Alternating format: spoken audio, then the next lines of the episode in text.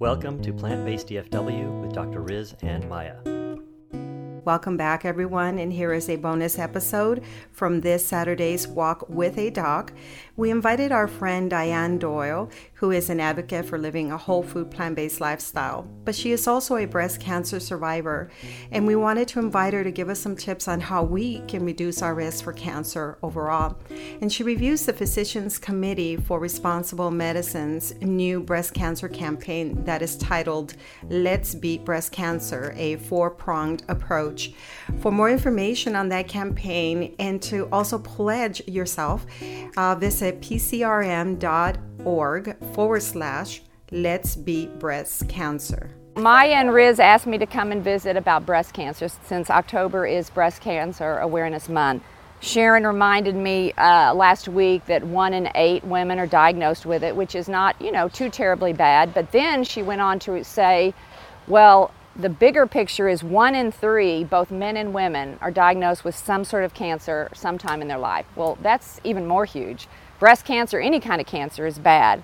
Um, what we're going to say today applies not only to breast cancer, but for any other cancers, chronic disease, and you all already know that because that's why y'all are here. Interesting about breast cancer 87% of people diagnosed with breast cancer today don't even have a single first degree relative with it. So that tells us that it's not really a genetic mutation. Only about 5 to 10% of breast cancer diagnosed today is a genetic mutation. So it has to be something else that we're all doing wrong. You know, what is it that cancer's so rampant, heart disease, diabetes? It's our lifestyle. And that's why we're all here out walking. We know that exercise is really, really important. The main thing that cancers and, and breast cancer and all the um, hormonal cancers, prostate, thyroid, ovarian, all those are driven by hormones and estrogen. If you have too much estrogen in your body, it's a cancer promoter and tumor promoter. So we want to look at where is all this estrogen coming from? How do we reduce our estrogen? The first, there's four different ways that um, the Physicians Committee on Responsible Medicine is teaching us right now. They're saying, look at the food you're eating. Eat more plants, not more animals. Uh, look at your exercise program. Are you getting out there and exercising? Alcohol, the third thing, you know, alcohol causes an increase in estrogen, it keeps weight on. And then the last thing is look at your weight, uh, try and maintain a good weight. So the, the four things the food, the alcohol, the exercise, and watch your weight. So I'm going to go into a little bit about that. Again, all the things that we talk about, those four things, apply to not only breast cancer but and prostate cancer, but all the other chronic diseases that our families have. I want to do something. I want you to raise your hand if you or one of your immediate family members, son, daughter, brother, sister, mother, or father, has had breast cancer. Okay, one person. Same people, any type of cancer, raise your hand. Okay, see, there's one person here right now that doesn't have an immediate family member. So it's a lot more than one in three, even just in our group. When you take a bite of that cheese pizza, it's sitting right there, or that chunk of cheese right there, think, okay, is this going to go into my body, bathe my brain cells, my organ cells, my neuro cells? Is this going to bathe it with something that's going to help it? Or is it going to find that one little cell and start reproducing massively and start causing DNA damage? So think about every single thing you do this with that's what I try and think when I see those things that are tempting. You know, think about that. Is it going to fuel or fight disease? Let's talk about the foods first. Plant foods versus animals. Plants are anti estrogenic, they don't have estrogen in them. They're anti inflammatory, they don't cause inflammation. In fact, they're the opposite. They're anti cholesterol. How much cholesterol in any kind of plants? Zero. Zero. They're anti angiogenic. I don't know if you've heard of the word angiogenesis. Uh, that word is coming out a lot more today. That's the fast formation of blood vessels, getting blood flow to growth. Cancer is is angiogenesis. You have blood flow going and and and uh, promoting the cancer tumor growing and growing. So plants are anti-angiogenic. And then plants are obviously anti-free radical formation and DNA damage. They're doing the opposite they're stopping the free radical formation. Okay, so which plant foods do we eat? Well, you eat all of them, but if you want some What have y'all heard fights cancer? What foods fight cancer? Have y'all? Cruciferous, broccoli, green leafy, berries, good. Vegetables, fruits. Vegetables, fruit, good, good. All of those. Green tea, okay, there you go. Um, oh, yes, turmeric. I'm so turmeric. All your cruciferous vegetables. The cruciferous means that the flower on those vegetables is in the shape of a cross. Just little tad bit of information. But if you say, I hate kale, I hate broccoli or cauliflower, there's got to be one that you like. I mean, did y'all know radishes were cruciferous vegetables? Okay, so just eat your radishes. Horseradish, wasabi, okay, daikon, yeah, eat all your um, cruciferous. The cruciferous vegetables help the body uh, get rid of carcinogenic compounds and the toxic chemicals, and they've been shown to stop cancer right in its growth by dropping cells dropping drops of it on cancer cells.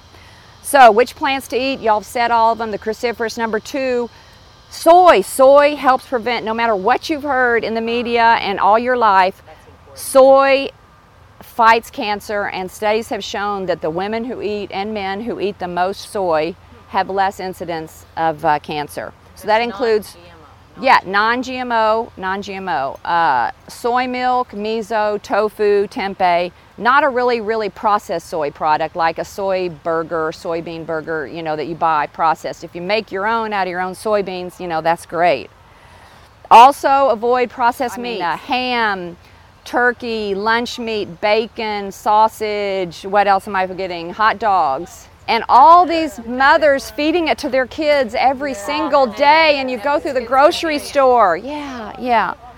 And the last thing dairy. Okay you, we know the cheese is loaded concentrated with the hormones. You know the animal products have all these hormones in them so i would say if today you go away with one thing if you haven't gotten on this journey yet if you can do one thing what do you think the most important thing you could do if you went home today to cut out of your diet today what would it be Cheese, cheese. Okay, I'm preaching to the choir. Y'all already know all this. This is great. A list of the cruciferous arugula, bok choy, bro- broccoli, Brussels, all kinds of cabbage, cauliflower, chard. I never knew that chard was a cruciferous vegetable. Collards, daikon, kale, kohlrabi, mustard greens, radish, rutabaga, turnips, wasabi, and watercress broccoli sprouts. High, high, high in sulforaphane. Oh, the other thing that y'all didn't mention, high in cancer fighting, um, Dr. Greger and all the studies show if you could to choose two food groups to put on your salad, cruciferous and the onions, the alliums, garlic.